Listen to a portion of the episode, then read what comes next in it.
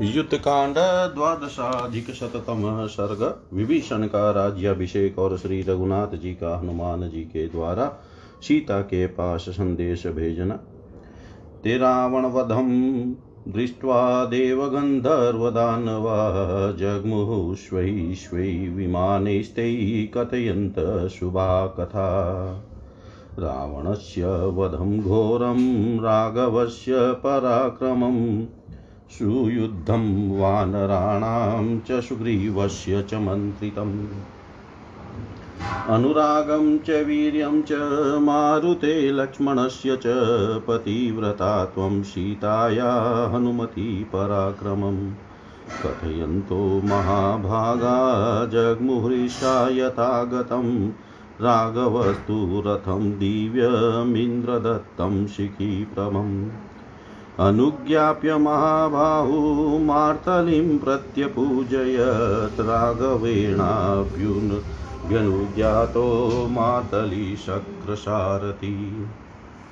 दिव्यं तं रथमास्ताय दिवमेवोत्पपातः तस्मिंस्तु दिवमारूढैः वर राघव परं प्रीतः सुग्रीवं परिशस्वजै परिष्वज्य च सुग्रीवं लक्ष्मणेनाभिवादित।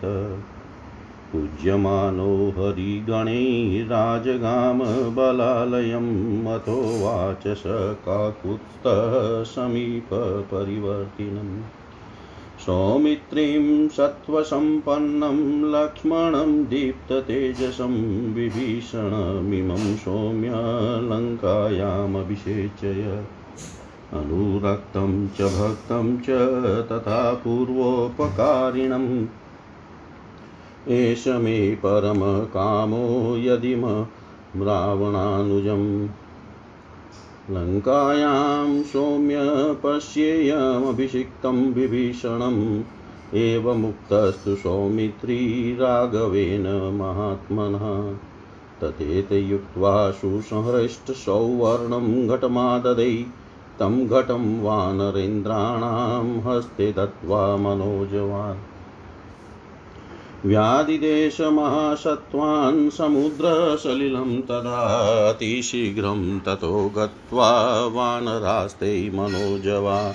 आगतास्तु जलं गृहं समुद्राद्वानरोत्तमा ततस्त्वेकं घटं गृहं संस्थाप्य परमासने घटेन तेन सौमित्रीरभ्यसिञ्चद विभीषणां लङ्कायां रक्षसां मध्ये राजानां, राजानं रामशासनात् विधिना मन्त्रदृष्टेन सुहृदगणसमावृतम् अभ्यसिञ्चस्तदा सर्वै वानरास्तथा प्रहसमतुलं गत्वा तुष्टवौ राममेव हि तस्यामात्या झव्यशिरे भक्ता ये चास्य राक्षसा। दृष्ट्वाभिषिक्तं लङ्कायां राक्षसेन्द्रं विभीषणं राघव परमां प्रीतिं जगां सह लक्ष्मण। स तद्राज्यं महत् प्राप्य रामदत्तं विभीषण सान्त्वयित्वा प्रकृतयस्ततो राममुपागमत् दध्यक्षतान् मोदकाश्च लाजाशु मनसस्तथा जहिरतश्रेष्ठा पौरास्तस्मै निशाचरा। स तान् गृहीत्वा दुर्दशो राघवायन न्यवेदयत् मङ्गल्यं मङ्गलं सर्वं लक्ष्मणाय च वीर्यवान्। कृतकार्यसमृद्धार्थं दृष्ट्वा रामो विभीषणं प्रति जग्राह ततः सर्वं तस्यैव प्रतिकाम्यया। ततः शैलोपमं वीरं प्राणञ्जलिं प्रणतं स्थितं वाचेदं वचो रामो हनुमन्तं प्लवङ्गमम्। अनुज्ञाप्य महाराजमिमं सौम्यं विभीषणं प्रविश्य नगरीं लङ्कां कौशलं ब्रूहि मेथिलीं। वैदेह्यं माँ च कुशलं सुग्रीवं च स लक्ष्मणम् आचक्ष्व वदतां श्रेष्ठ रावणं च हतं रणे। प्रियमेतदिहाख्यायि वैदेह्यं त्वं हरीश्वर प्रतिगृहं तु संदेश महर्षि प्रतिगृहं तु सन्देशमुपावति तु महर्षि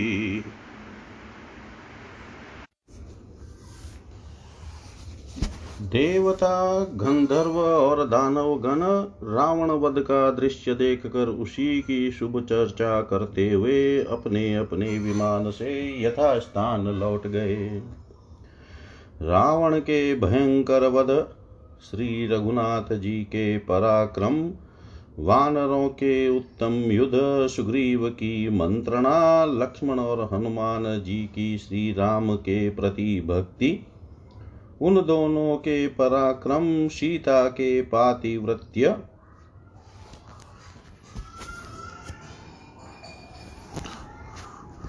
तथा हनुमान जी के पुरुषार्थ की बातें कहते हुए वे महाभाग देवता आदि जैसे आए थे, उसी तरह प्रसन्नता पूर्वक चले गए। इसके बाद महाबाहु भगवान श्री राम ने इंद्र के दिए हुए दिव्य रथ को जो अग्नि के समान दे दीप्यमान था, ले जाने की आज्ञा देकर मातली का बड़ा सम्मान किया।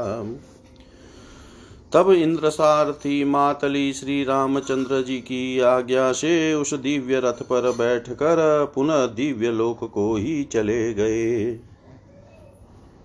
मातली के रथ सहित देवलोक को चले जाने पर रथियों में श्रेष्ठ श्री राम ने बड़ी प्रसन्नता के साथ सुग्रीव को हृदय से लगा लिया।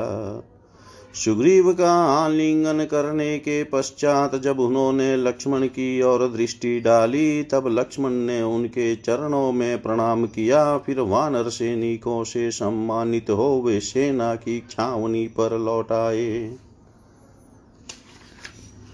वहाँ आकर रघुनाथ जी ने अपने समीप खड़े हुए बल एवं उद्दीप्त तेज से संपन्न सुमित्रानंदन लक्ष्मण से कहा, सौम्य, अब तुम लंका में जाकर इन विभीषण का राज्याभिषेक करो, क्योंकि ये मेरे प्रेमी भक्त तथा पहले उपकार करने वाले हैं। सौम्य यह मेरी बड़ी इच्छा है कि रावण के छोटे भाई इन विभीषण को मैं लंका के राज्य पर अभिषिक्त देखूँ।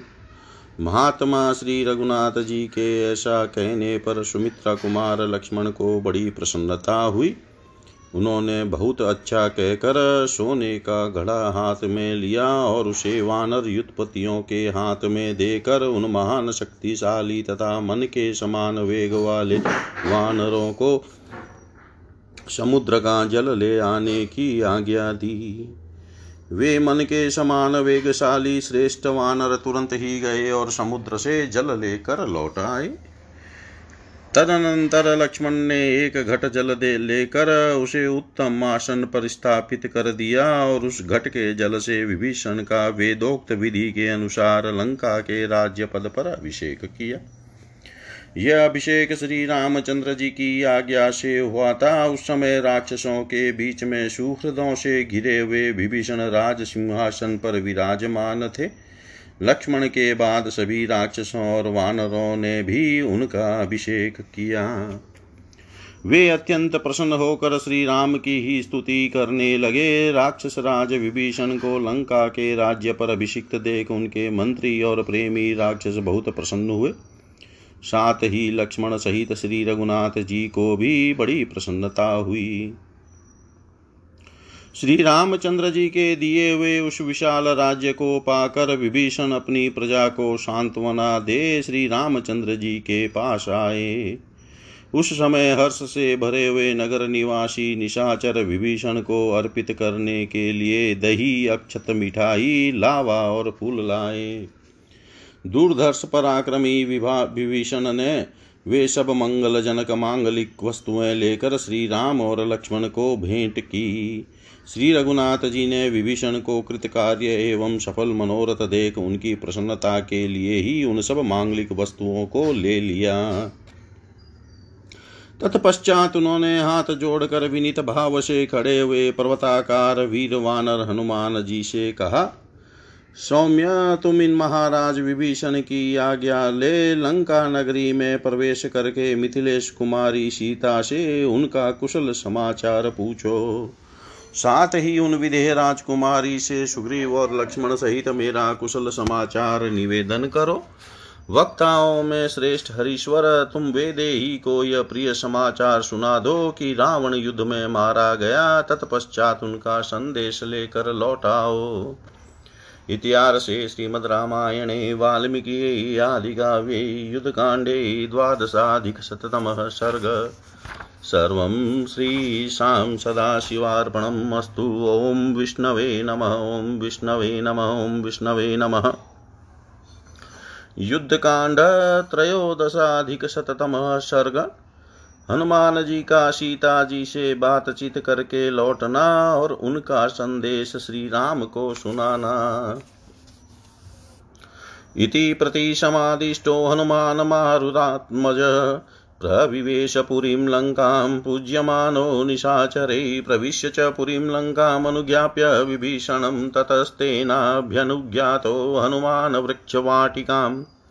सम्प्रविश्य यथा न्यायं सीताया विदितो हरी मृज्यया हीनां शान्तकारोहिणीमिव वृक्षमूले निरानन्दां राक्षसीभिः परिवृतां निभृतः प्रणतः प्रव्यः सोऽभिगम्याभिवाद्य च। दृष्ट्वा तमागतं देवी हनुमन्तं महाबलं, तृष्णिमास्ततदा दृष्ट्वा स्मृत्वा हृष्टा भवत्तदा सौम्यं तस्या मुखं दृष्ट्वा हनुमान् प्लवगोत्तम रामस्य वचनं सर्वमाख्यातुमुपचक्रमै। वेदेहि कुशली रामः स सुग्रीवलक्ष्मणः कुशलं चाहं सिद्धार्थो हतशत्रुमित्रजित्। विभीषणसहायेन रामेण हरिभिः सह निहतो रावणो देवी लक्ष्मणेन च वीर्यवान् प्रियमाख्यामि ते देवी भूयश्च त्वां सभाजयेतो प्रभावादधर्मज्ञै महान् रामेण संयुगे। लब्धोऽयं विजयः शीते स्वस्ता भवगतज्वरा रावणश्च हतः चैव वशीकृता। मया हि अलब्धनिद्रेण धृतेन तव निर्जये प्रतिज्ञेशा विनिस्तीर्णा बदद्वासेतुं महादद्महो दधो सम्भ्रमश्च न कर्तव्यो वर्तन्त्या रावणालये विभीषणविद्येयं हि लङ्केश्वर्यमिदं कृतं तदाश्वसिः विस्त्रप्स विस्त्रब्धं स्वगृहे परिवर्तसे अयं चाभ्येति संहृष्टस्त्वदर्शन् समुत्सुक एवमुक्ता तु सा देवी सीता शशिनिभानना प्रहर्षेणा वरुदा सा व्यहार्तु न शशाकः ततोऽब्रवीद्धरीवरः सीतां प्रतिजल्पतिं किं त्वं चिन्तयसे देवीं किं च माँ नाभिभाषसे एवमुक्ता हनुमता सीता, धर्मपते स्थितः, अब्रविदपरं प्रीता, बाष्पगद्गदया गिरा। प्रियमेतदुत्सृत्य भर्तु विजयसंसृतं प्रहर्षवशमापना निर्वाक्यामिषः क्षणान्तरम्। न हि पश्यामि सदृशं चिन्तयन्ति प्लवङ्गम आख्यानकश्च भवतो दातुं प्रत्यभिनन्दनम्। न हि पश्यामि ततः सौम्यः पृथ्वी पृथिव्यामपि वानरसदृशं यति प्रियाख्याने तव दत्त्वा भवेत् सुखम् हिरण्यं वा सुवर्णं वा रत्नानि, विविधानि च राज्यं वा त्रिषु लोकेषु एतानाहरति भाषितम्। एवमुक्तस्तु वेदेय्यां प्रत्युवाच पलङ्गमः प्रगृहीताञ्जलिः सात् सीताया प्रमुखे स्थितः। भर्तृप्रियहिते युक्ते, भर्तृविजयकाङ्क्षिणी, स्निग्धमेवं विधं वाक्यं त्वमेवास्य निन्दिते। तवेततः वचनं सौम्ये सारवत स्निग्धमेव च रत्नौघादविविधा चापि देवराज्याद्विशिष्यते अर्थश्च मया प्राप्ता देवराज्यादयो गुणा हतशत्रुं विजयीनं रामं पश्यामि सुस्थितम् तस्य तद्वचनं श्रुत्वा मेथिलीजनकात्मजा ततः शुभतरं वाक्यमुवाच पवनात्मज अतिलक्षणसम्पन्नं माधुर्यगुणभूषण बुदध्या हि अष्टाङ्ग्या युक्तं त्वमेवाहर्षि भाषितुम् श्लाघनीयोऽनिलस्य त्वं सूतपरं धार्मिकबलं शौर्यं श्रुतं सत्वं विक्रमो दाक्ष्यमुत्तमम्। तेजक्षमा धृतिस्थैर्यं विनितत्वं न संशय, एते चान्ये च बहवो गुणास्त्वयैव शोभना। अथोवाच पुनः सीतां सम्भ्रान्तो विनितवतः प्रगृहीताञ्जलिहर्षात् सीतायाः प्रमुखे स्थित। इमास्तु खलु राक्षस्यो यदि त्वमनुमन्यसे हन्तुमिच्छामि ताः सर्वायाभिस्त्वं तर्जिता पुरा। क्लिशयन्तीं पतिदेवां त्वां शोकवनिकां गतां घोररूपसमाचरः क्रूरा क्रूरतरेक्षणा यः श्रुता मया देवी राक्षस्यो विकृताननाश। असकृतपुरुषै वाके वदन्त्यो रावणाज्ञया। विकृता विकृताकारः, क्रूरः, क्रूरकचेक्षणः, इच्छामि विविधे घाते हन्तुमेताः सुदारुणः। राक्षस्यो दारुणकथा वरमे ततः प्रयच्छ मे मुष्टिभिः पार्ष्णिघातैश्च विशालैश्चैव बाहुभिः। जङ्गाजानुप्रहारैश्च दन्तानां चैव पीडनैः कर्तनैः कर्णनाशानां केशानां लुञ्चनैस्तथा निपात्य हन्तुमिच्छामि तव विप्र प्रियकारिणी एवं प्रहारैर्बहुभिः सम्प्रहार्य यशस्विनी। घातये तीव्ररूपाभीर्याभिस्त्वं तर्जिता पुरा। इत्युक्ता सा हनुमता कृपणादिनवत्सला हनुमन्तम् वाचेदं चिन्तयित्वा विमृश्य च राजसंश्रयवश्यानां कुर्वतीनां पराज्ञया विधेयानां च दासीनां कः कुप्येदवानरोत्तम भाग्यवेशम्य दोषेण पुरस्तादुष्कृतेन च। मये प्राप्यते सर्वं स्वकृतं हि उपभुज्यते। मेवं वद महाबाहो देवी हि एषा परागतिः। प्राप्तव्यं तु दशायोगान् मयेतदिति निश्चितं दासिनां रावणस्याहं मशयामिह दुर्बला। आज्ञप्ता राक्षसेनेह राक्षस्य स्तर्जयन्ति माँ हते तस्मिन्न कुर्वन्ति तर्जनं मारुतात्मज। अयं व्याघ्रसमीपे तु पुराणे पुराणो धर्मसंहित ऋक्षेण गीतः श्लोकोऽस्ति तं निबोध प्लवङ्गम। न परः पापमादत्ते परेषां पापकर्मणां समयो रक्षितव्यस्तु सन्तश्चारित्रभूषणा पापानां च वाशुभानां वा वदाः। नामथापि वा कार्यं कारुण्यमार्येण न कश्चिनापराध्यति। लोकहिंसाविहाराणां, क्रूराणां, पापकर्मणां, कुर्वतामपि पापानि, नेव कार्यं शोभनम्। एवमुक्तस्तु हनुमान् सीतया वाक्यकोविदः प्रत्युवाच ततः सीतां रामपत्नीमनिन्दिताम् युक्ता रामस्य भवती धर्मपत्नी गुणान्विता प्रतिसन्दिश माँ देवी गमिष्ये यत्र राघव। एवमुक्ता हनुमता वेदेहि जनकात्मजा सा ब्रविदद्रष्टुमिच्छामि भर्तारं भक्तवत्सलं तस्यास्ततः वचनं श्रुत्वा हनुमानमारुतात्मज हर्षयनमेतिलं वाक्यमुवाचेदं महामति पूर्णचन्द्रमुखं रामं द्रक्ष्यस्यद्य स लक्ष्मणम् स्थितमित्रं हतमित्रं सचिवेन्द्रं सुरेश्वरं तामेव मुक्त्वा भ्राजन्ति सीतां साक्षादिव श्रियम् आजगां महातेजा हनुमान् यत्र राघव। सपदि हरिवरस्ततो हनुमान् प्रतिवचनं जनकेश्वरात्मजायाः। कथितमकथयद यथा क्रमेण त्रिदशवरप्रतिमाय राघवाय। त्रिदश त्रिदशवरप्रतिमाय राघवाय। देवता, गंधर्व और दानव गण। देवता, गंधर्व और दानव गण। भगवान श्री राम का यह आदेश पाकर पवन पुत्र हनुमान जी ने निशाचरों से सम्मानित होते हुए लंकापुरी में प्रवेश किया। पुरी में प्रवेश करके उन्होंने विभीषण से आज्ञा मांगी। उनकी आज्ञा मिल जाने पर हनुमान जी अशोक वाटिका में गए। अशोक वाटिका में प्रवेश करके न्यायानुसार उन्होंने सीता जी को अपने आगमन की सूचना दी। तत्पश्चात निकट जाकर उनका दर्शन किया। वे स्नान आदि से हीन होने के कारण कुछ मलिन दिखाई देती थी और सशंक हुई रोहिणी के समान जान पड़ती थी।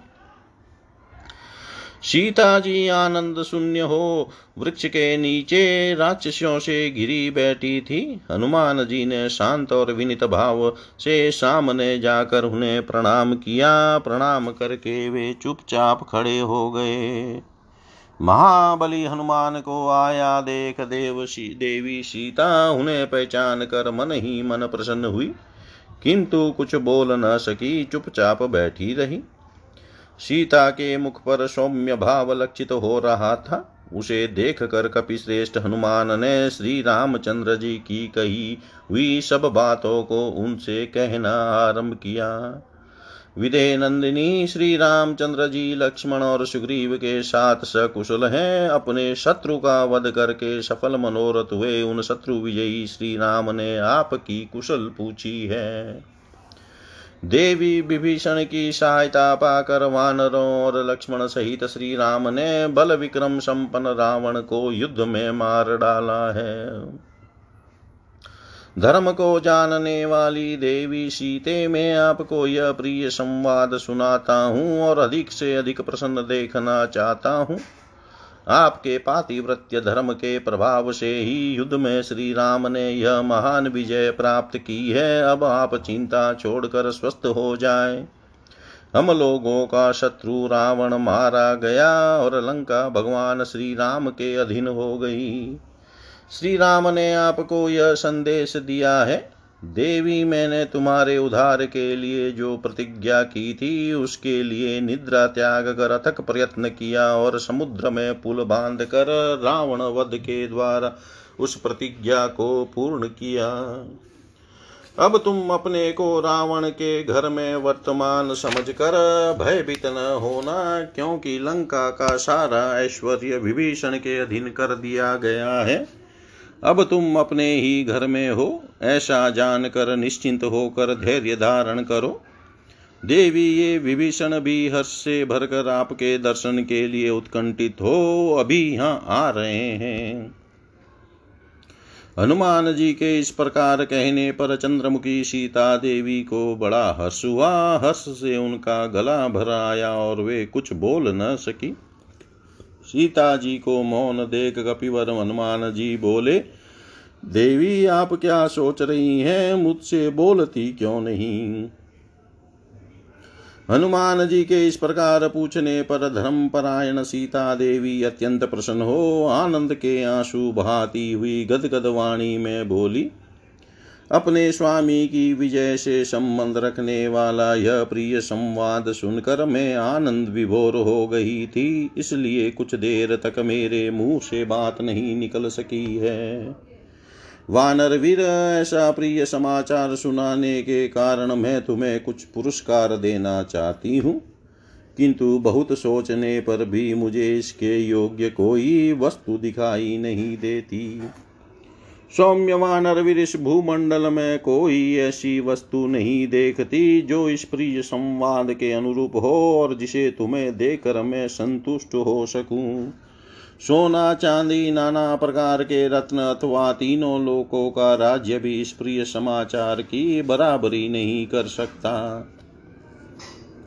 विदेह नंदनी के ऐसा कहने पर वानर वीर हनुमान जी को बड़ा हर्ष हुआ। वे सीता जी के सामने हाथ जोड़कर खड़े हो गए और इस प्रकार बोले, पति की विजय चाहने वाली और पति के ही प्रिय एवं हित में सदा संलग्न रहने वाली सती साध्वी देवी, आपके ही मुँह से ऐसा स्नेहपूर्ण वचन निकल सकता है। आपके इस वचन से मैं सब कुछ पा गया।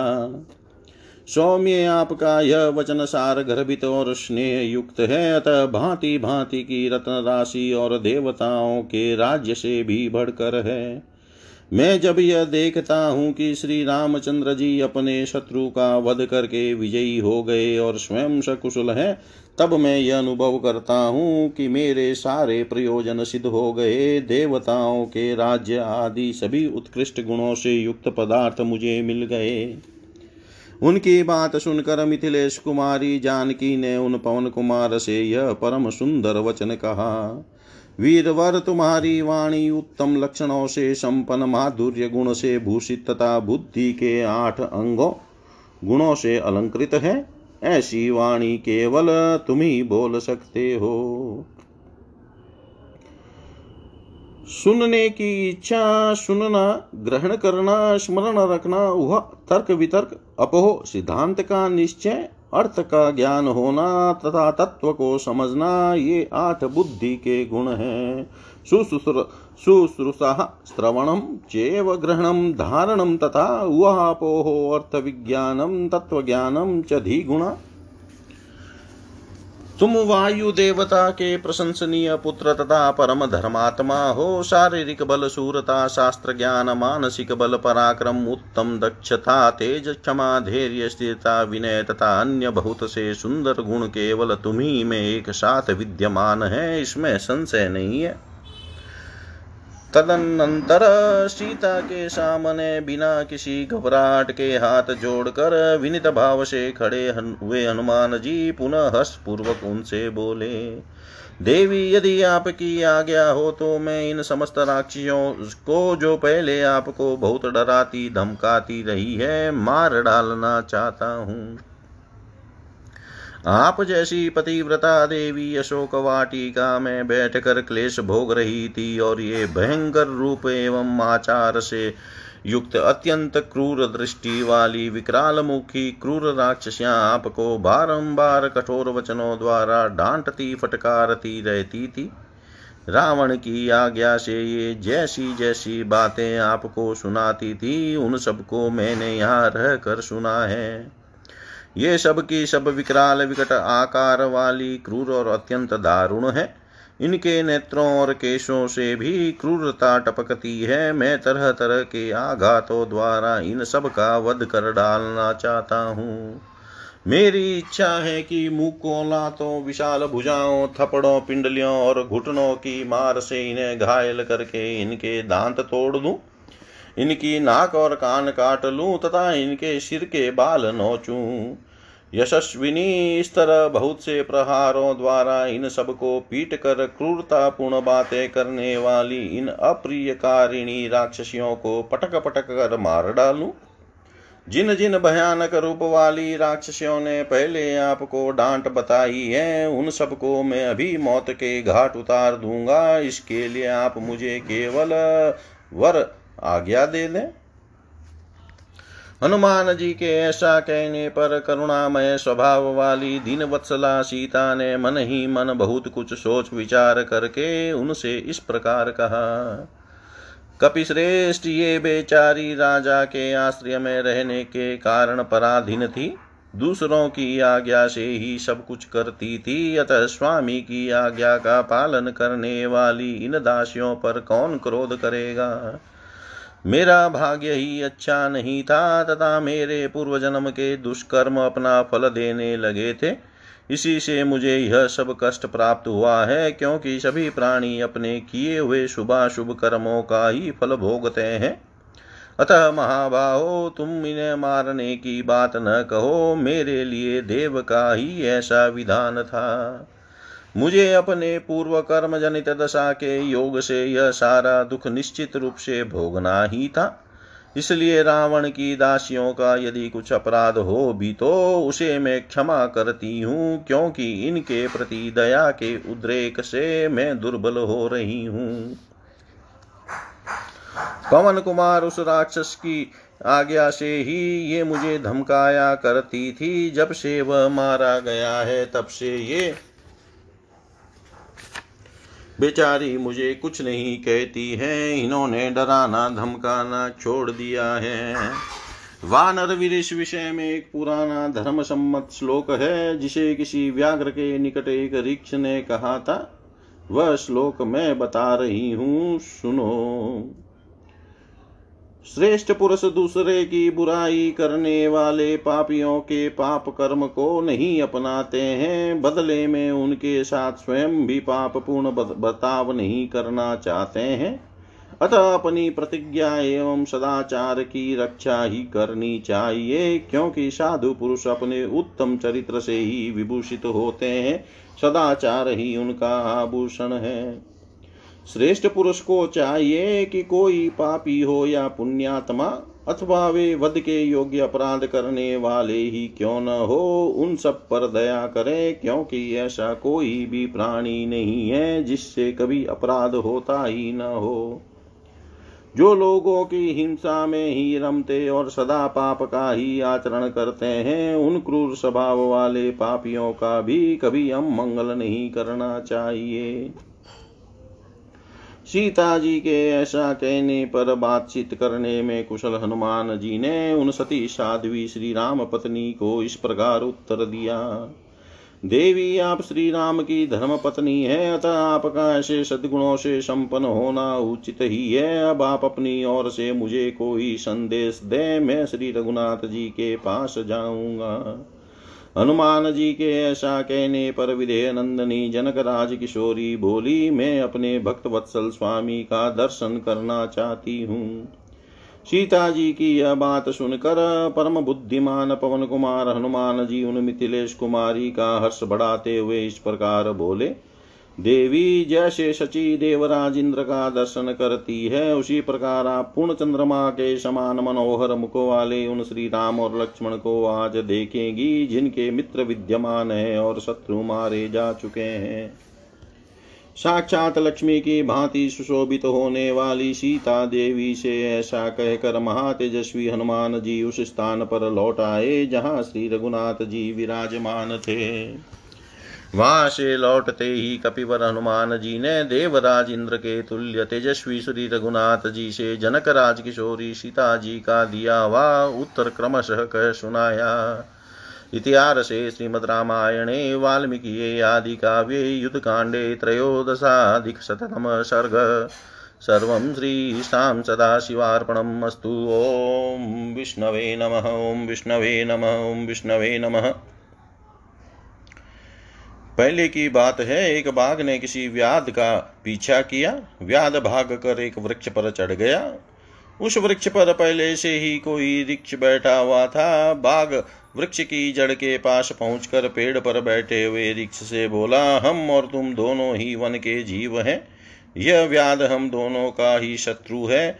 अतः तुम इसे वृक्ष से नीचे गिरा दो। वृक्ष ने उत्तर दिया, यह व्याध मेरे निवास स्थान पर आकर एक प्रकार से मेरी शरण ले चुका है, इसलिए मैं इसे नीचे नहीं गिराऊँगा। यदि गिरा दूँ तो धर्म की हानि होगी, ऐसा कहकर रिक्ष सो गया। तब बाघ ने व्याध से कहा, देखो इस सोए हुए रिक्ष को नीचे गिरा दो, मैं तुम्हारी रक्षा करूँगा। उसके ऐसा कहने पर व्याध ने उस रिक्ष को धक्का दे दिया। परंतु वृक्ष अभ्यासवश दूसरी डाल पकड़कर गिरने से बच गया। तब बाघ ने वृक्ष से कहा, यह व्याध तुमको गिराना चाहता था, अतः अपराधी है।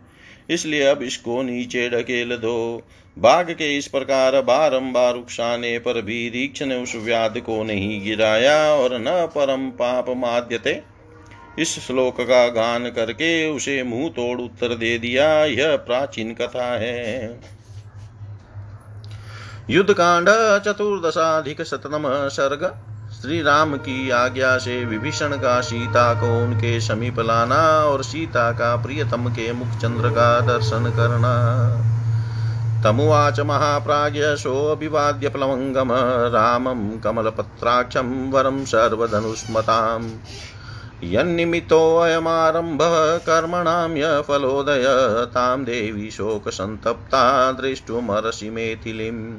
सा हि शोकसमाविष्टा बाष्पर्याकुलेक्षणा मेथिली विजयं श्रुत्वा द्रष्टुं त्वामभिकाञ्चति। पूर्वकातप्रत्यया चाह मुक्तो विश्वस्तया तया। दृष्टुमिच्छामि भर्तारमिति पर्यायकुलेक्षणा एवमुक्तो हनुमता रामो धर्मभृताम्बर आगच्छत सहसा ध्यानमीषद्बाष्परिप्लुतः स दीर्घमणिमभिनिश्वस्य जगतीमवलोकयन् वाच मेघसङ्काशं विभीषणमुपस्थितम्। दिव्याङ्गरागां वेदेहीं दिव्याभरणभूषितां यशितां शिरस्नातामुपस्थाप्यमाचिरम् एवमुक्तस्तु रामेण त्वरमाणो विभीषण प्रविश्यान्तपुरं सीतां स्त्रिभिश्वाभिरचोदयत् ततः सीतां महाभागां दृष्टवोवाच विभीषण। मूर्ध्नि बदाञ्जलि श्रीमान् विनितो राक्षसेश्वर। दिव्याङ्गरागावेदेहि दिव्याभरणभूषिता यानमारोह भद्रं ते भर्ता त्वां द्रष्टुमिच्छति। एवमुक्ता तु वेदेहि प्रत्युवाच विभीषणम् अश्नात्वा द्रष्टुमिच्छामि भर्तारं राक्षसेश्वर। तस्यास्तदवचनं श्रुत्वा प्रत्युवाच विभीषण यथा रामो भर्ता ते तत तथा कतुमहर्षि तस्य तद्वचनं श्रुत्वा मेथिलीपतिदेवता भर्तृभक्त्या वृता साध्वी ततेति प्रत्यभाषत। ततः सीतां शिरस्नातां संयुक्तां प्रतिकर्मणा महाभरणोपेतां महाम्बरधारिणीम् आरोप्य शिबिकां दीप्तां पराध्याम्बरसंवृतां रक्षोभिभौभिगुप्तामाजहार विभीषण सोऽभिगम्य महात्मानं ज्ञातवापि ध्यानमास्थितं प्रणतश्च, प्रहृष्टश्च, प्राप्तां सीतां न्यवेदयत्। तां गतामुत्सृत्य रक्षो गृह्य चिरोषितां रोषं, हसं च, दैन्यं च, राघव प्राप शत्रुहा ततो यानगतां सीतां सविमर्शं विचारयन्, विभीषणमिदं वाक्यं सहृष्टो राघवो ब्रवीत्। राक्षसाधिपते सौम्य नित्यं मद्विजये रत वेदेहि शनिकसं मे क्षिप्नं समविगच्छतु। तस्य तद्वचनं श्रुत्वा राघवस्य विभीषण तूर्णमुत्सारणं तत्र कारयामाश धर्मवित् कञ्चुकोष्णीषिणस्तत्र वेत्रझर्झरपाणय उत्सारयन्तस्तान् योधान् समन्तात् परिचक्रमु ऋक्षाणां वानराणां च राक्षसाणां च सर्वशः वृन्दान्युत्सार्यमाणानि दुरमुत्तस्तुरन्ततः। तेषामुत्सार्यमाणानां निष्वनसुमान्भुत वायुनोद। धूयमानस्य सागरस्येव निष्वन उत्सार्यमाणास्तान् दृष्ट्वा समन्ता जातसम्भ्रमान् दाक्षिण्यात्तं दमसा च वारयामाश राघव सरम्भा चाब्रविद रामश्चक्षुषा प्रधन्निभीषणं महाप्राज्ञं सोपालम्बमिदं वच। किमर्थं मामनादृत्य क्लिश्यते अयं त्वया जननिवर्तयेन? मुद्वेगं जनोऽयं स्वजनो मम। न गृहाणि, न वस्त्राणि, न प्राकारस्थिरक्रिया, नेदृशा राजसत्कारावृतमावरणं स्त्रिया। व्यसनेषु न कृत्रेषु, न युद्धेषु स्वयंवरे न कृतो नो विवाहे वा दर्शनं दुष्यते स्त्रिया। शेषा विपदगतः चेव कृत्रेण च समन्विता। दर्शने नास्ति दोषोऽस्या मतसमीपे विशेषत। विसृज्य शिबिकां तस्मात् पद्मयामेवापसर्पतु समीपे मम वेदेहीं पश्यन्त्वेते वनोकश। एवमुक्तस्तु रामेण सविमर्शो विभीषण रामस्योपानयत सीतां सन्निकर्षं विनित्वत। ततो लक्ष्मण सुग्रीवो हनुमाश्च प्लवङ्गम निशम्य वाक्यं रामस्य बभूव व्यतिताभृशम् कलत्रनिरपेक्षेश्च इङ्गितेरस्य दारुणे अपृतमिव सीतायां तर्कयन्ति स्म राघवम् लज्जया त्ववलीयन्ति स्वेषु गात्रेषु मेथिली विभीषणेनानुगता भर्तारं साभ्यवर्तत। विस्मया च प्रहसा च स्नेहा च पतिदेवता उद्देक्षत मुखं भर्तु सौम्यं सौम्यतरानना। अथ सम्पनुदमन्नः क्लमं स्मसा शुचिरमदृशमुदीक्ष्य वै प्रियस्य वदनमुदितपूर्णचन्द्रकान्तं विमलशंसाङ्निभानना तदाशित विमलशंसाङ्निभानना तदाशित तदन्तर परम बुद्धिमान वानर वीर हनुमान जी ने संपूर्ण धनुर्धरों में श्रेष्ठ कमल नयन श्री राम को प्रणाम किया।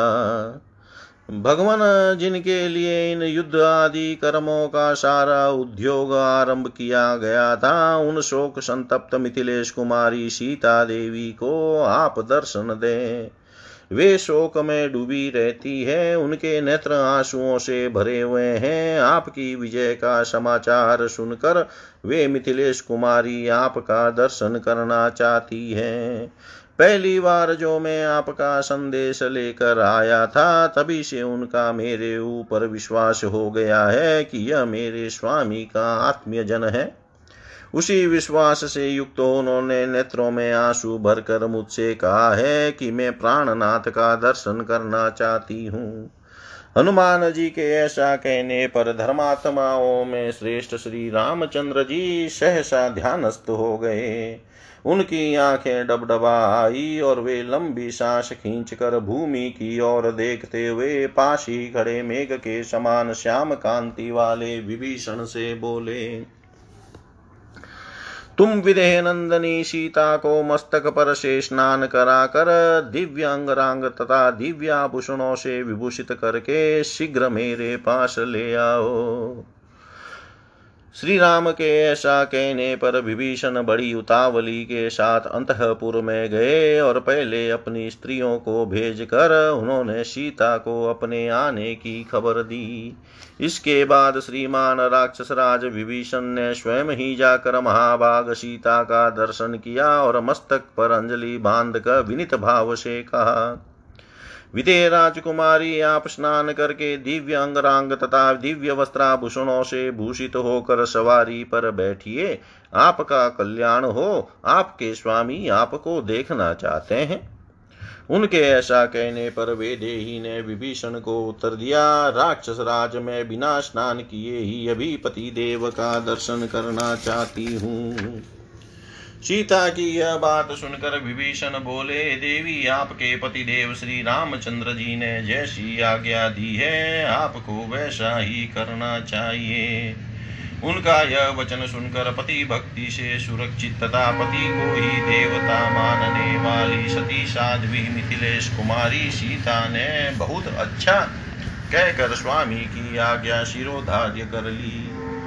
तत्पश्चात विदेह कुमारी ने सिर से स्नान करके सुंदर श्रृंगार किया तथा बहुमूल्य वस्त्र और आभूषण पहनकर वे चलने को तैयार हो गई।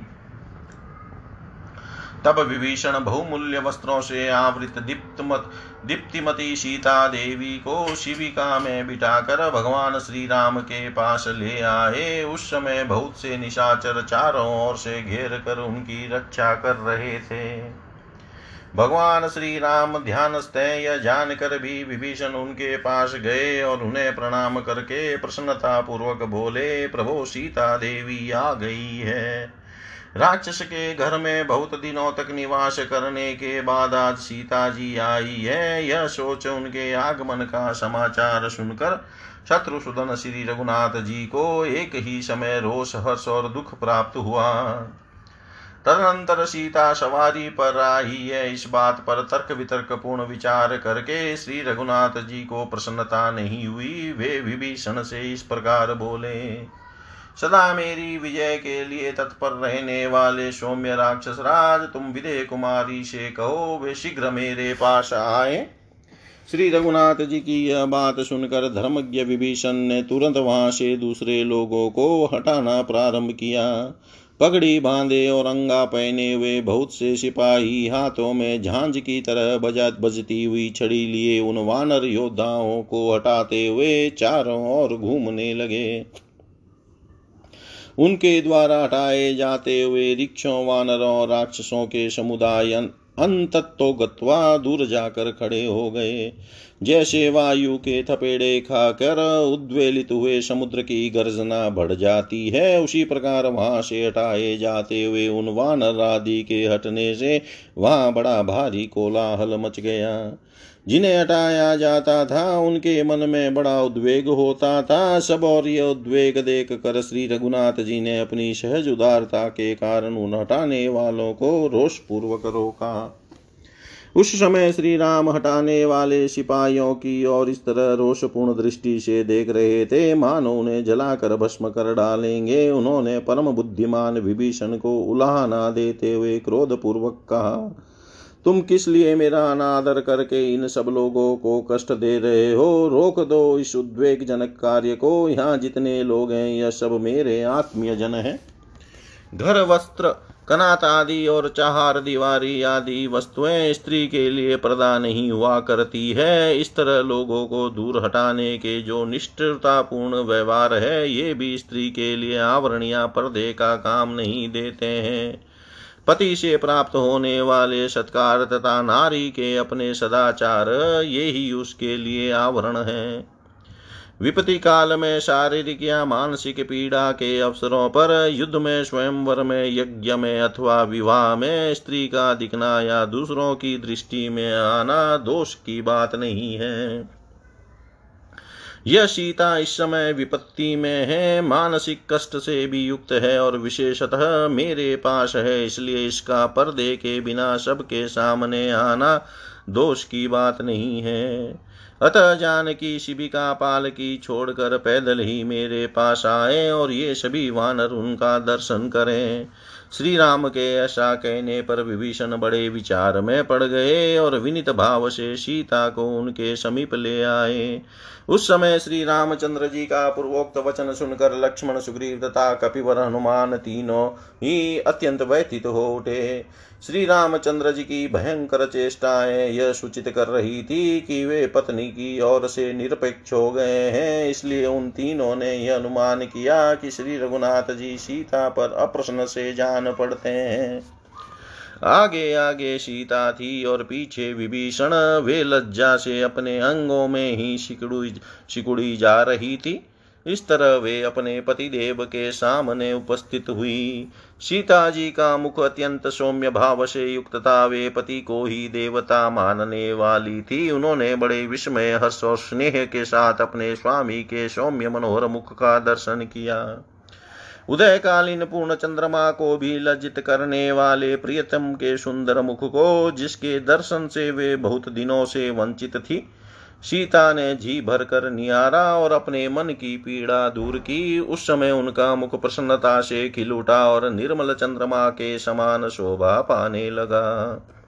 इतिहास से श्रीमद् रामायण, वाल्मीकि आदि काव्य युद्ध काव्ये युद्धकाण्डे चतुर्दशाधिकशततमः सर्ग सर्वं श्रीशां सदाशिवार्पणम् ॐ विष्णवे नम विष्णवे नम विष्णवे नमः।